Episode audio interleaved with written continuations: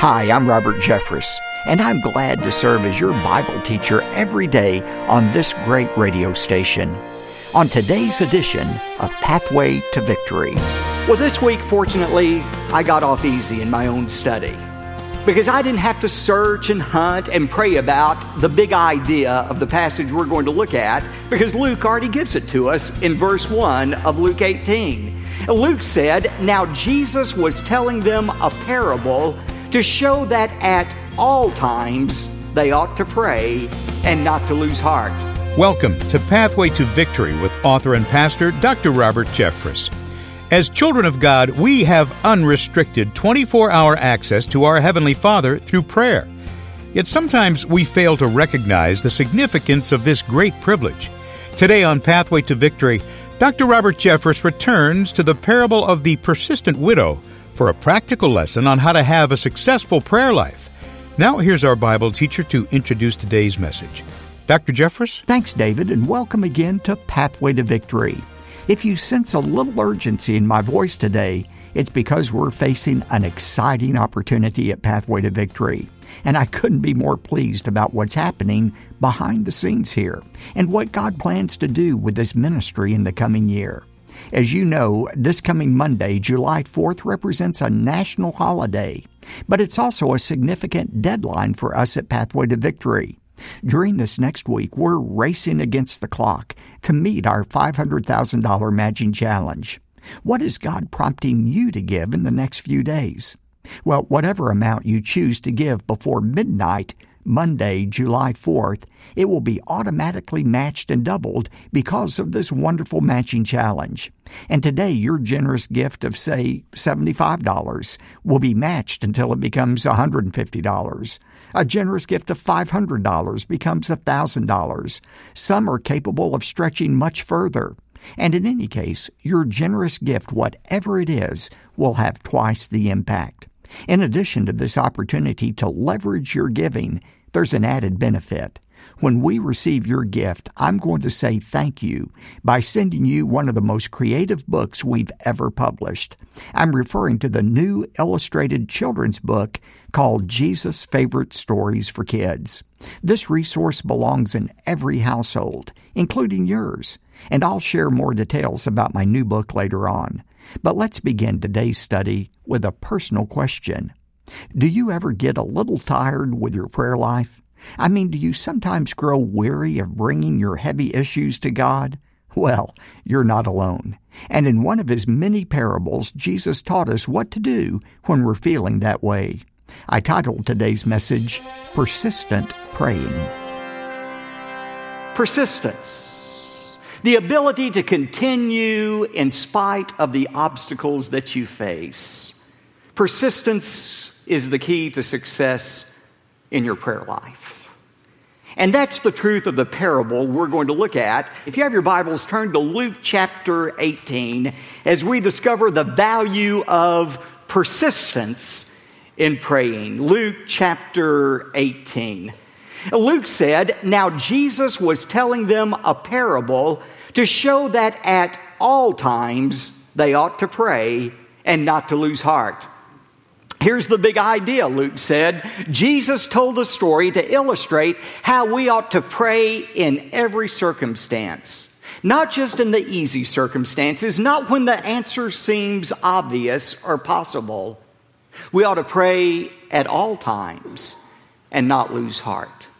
And to illustrate why we should pray at all times, he tells this story beginning in verse 2. Look at the two characters that are in this parable.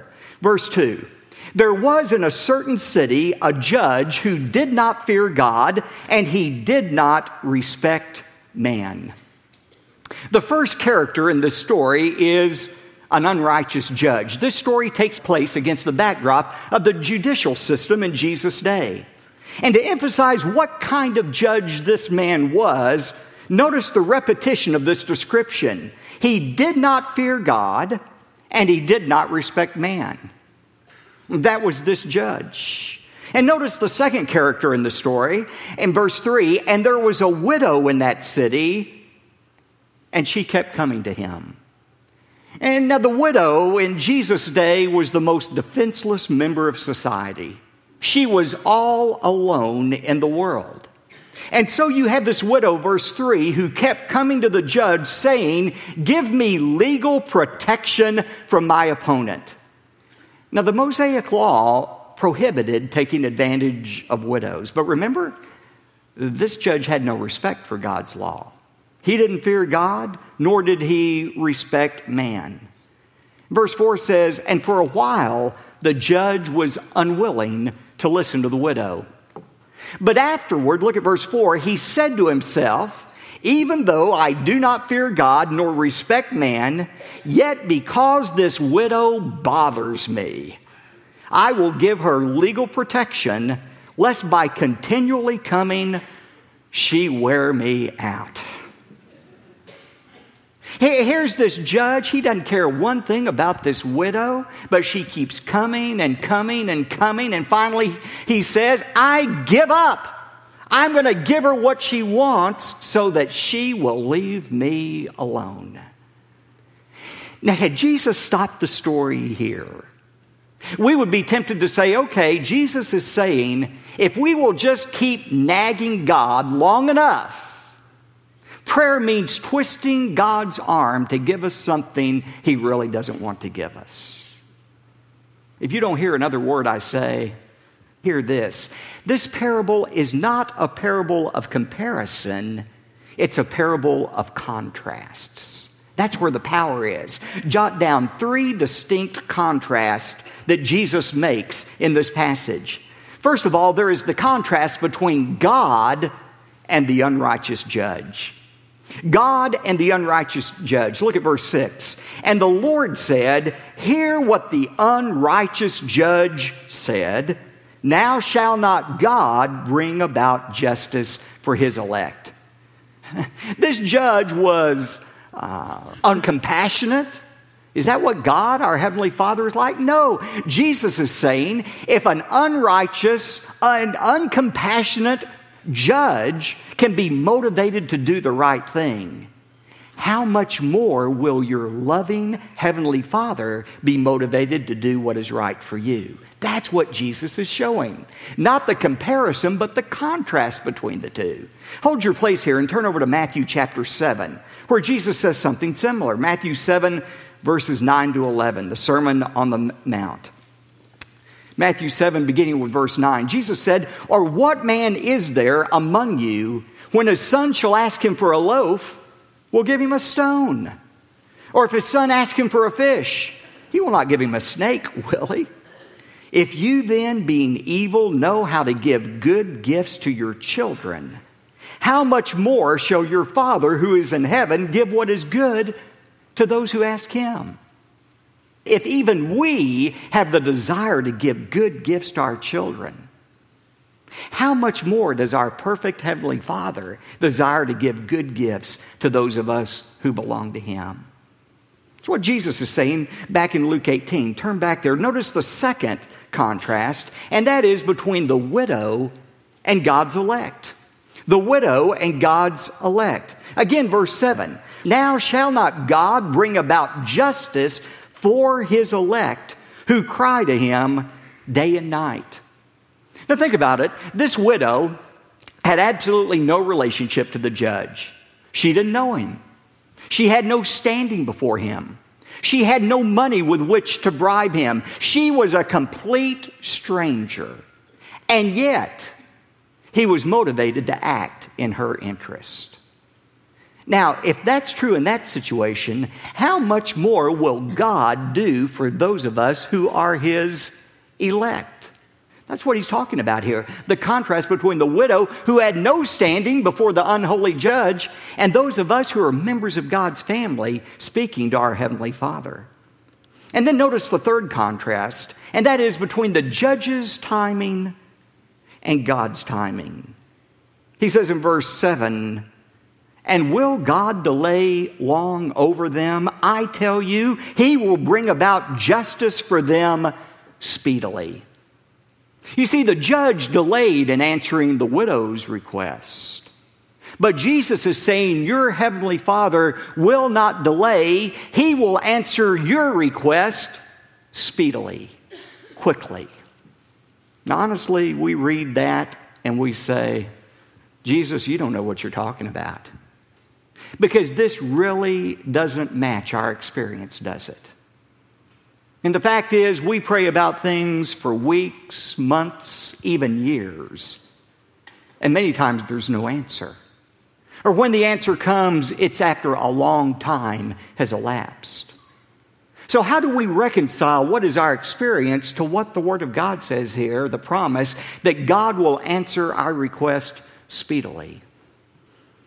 As I wrestled with that this week, I think there are two answers to the question. What does he mean when he says he will answer our requests speedily? First of all, I think the answer is found in the kind of prayer Jesus is talking about the kind of prayer that he will answer speedily. Go back to verse 7. Shall not God bring about justice for his elect who cry to him day and night? The kind of prayer that Jesus is promising to answer speedily are not those little, uh, now I lay me down to sleep, I pray the Lord my soul to keep prayers. It's not prayer, the prayers like, Lord, give me this new car or grant me that promotion. No, these are deep, heartfelt prayers. Those who cry to God day and night, He will bring about justice for them. I want to suggest to you that the kind of prayer Jesus is talking about is the prayer that will be uttered by those living in the great tribulation. Lord, how long will you delay your coming? Lord, this world is falling apart. Christians are being persecuted. People are dying. Relationships are breaking up. Lord, when are you going to come back? That's the context. But by the way, isn't that the prayer of Christians in every age? We are living in a world that is characterized by sin, and every day we suffer the effects of sin in our life whether it be through physical illness in our own bodies or those of the ones we love, whether it be broken relationships, whether it means standing over the body of a loved one who has gone home to be with the Lord, we are suffering the pain of living in a world where sin seems to have the final say. Our prayer is, Lord, come quickly. Lord, when will you put an end to all of this? This week I was talking to a man in his 80s. He was relating the experience he had with his daughter a few years ago. She was 50 years old and she was diagnosed with multiple brain tumors. And he talked about the last days of her life. He would go to her home, hospice had taken over, and as she lay in the bed, he would read to her the 23rd Psalm to try to bring comfort to his daughter. And as he read, tears would stream down her face, and she would sob as she listened to those words of comfort.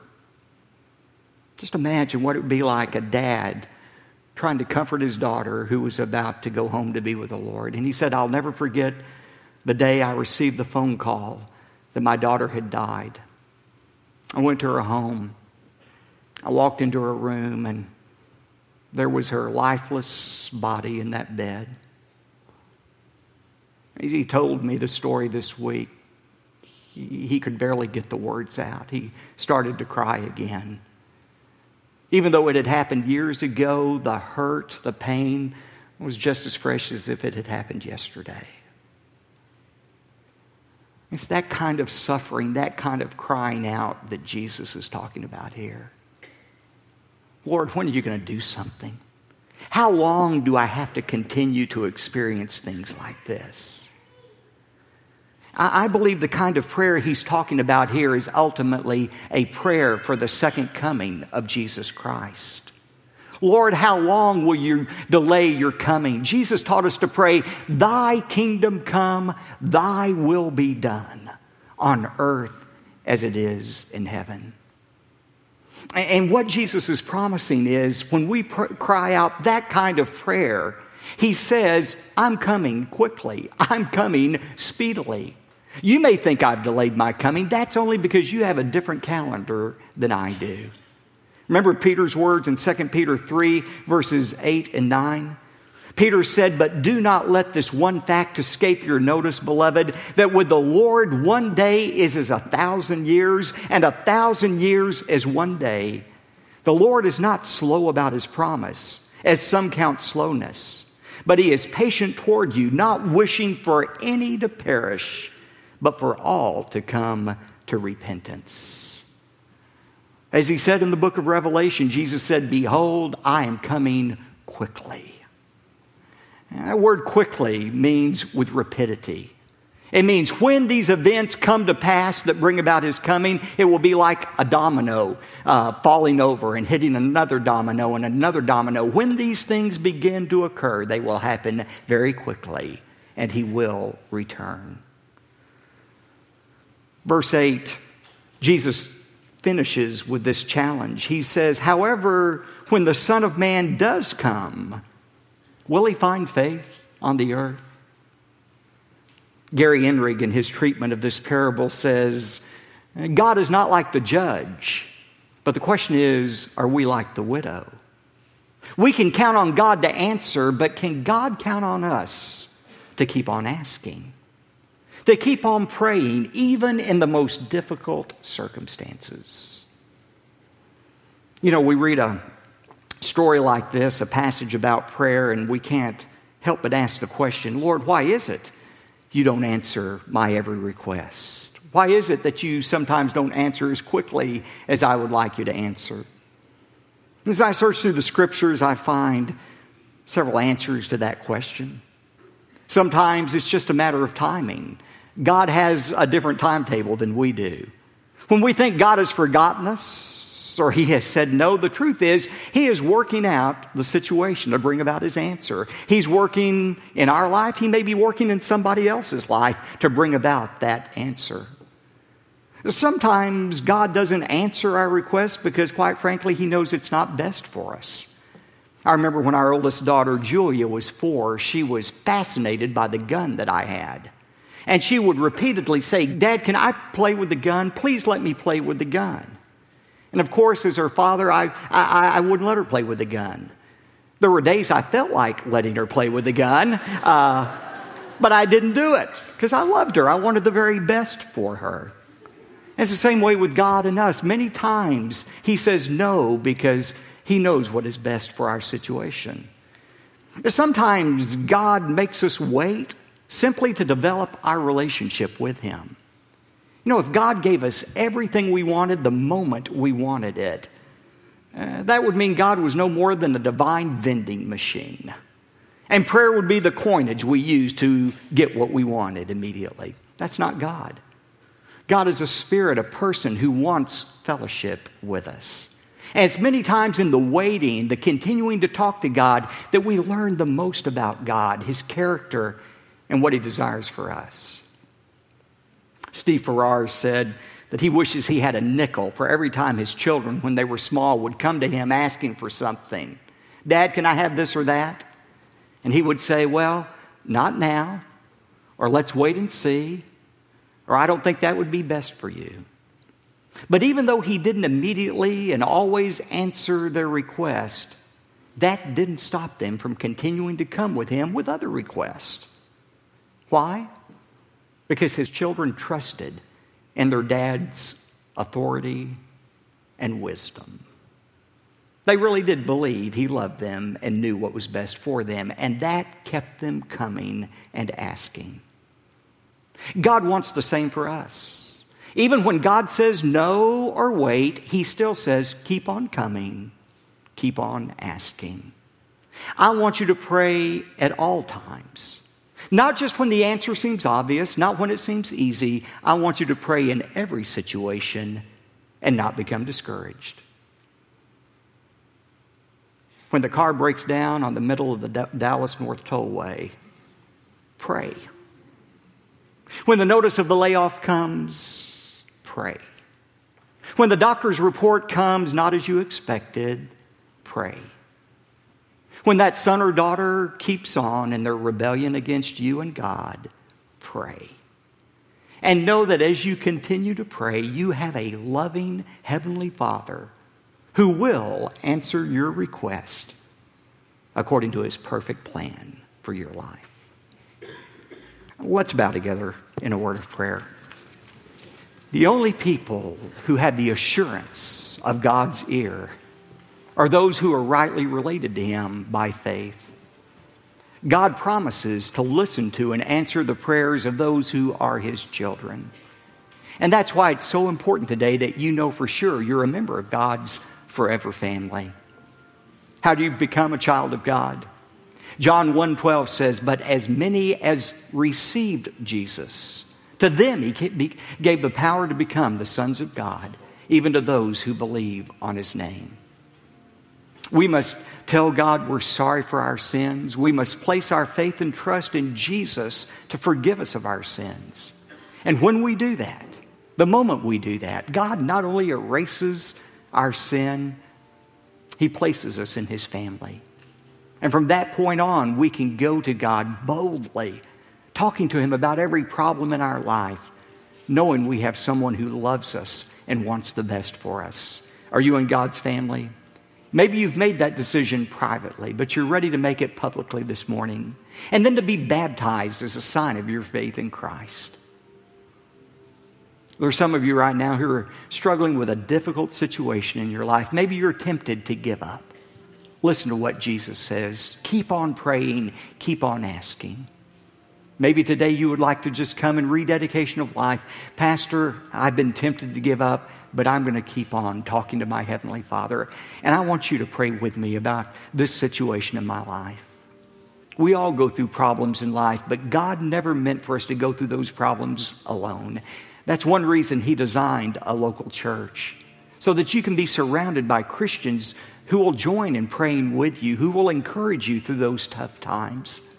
You may be a single adult, a couple, an entire family.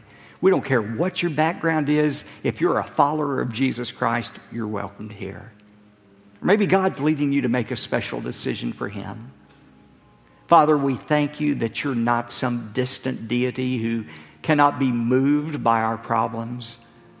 But we have a high priest, the Lord Jesus, who sympathizes with all of our weaknesses, before whom we can come boldly, asking for help in our time of need. Father, I believe you're moving in the hearts of some today who need to come and trust in Christ for the first time, others who are ready to recommit their relationship to you. I pray no one would resist the invitation of your Holy Spirit. For it's in the saving name of Christ we pray. Amen. Aren't you glad we serve a God who patiently listens to the persistent prayers of his children? In fact, he loves to hear your voice, and he's ready to share your burden and meet your needs.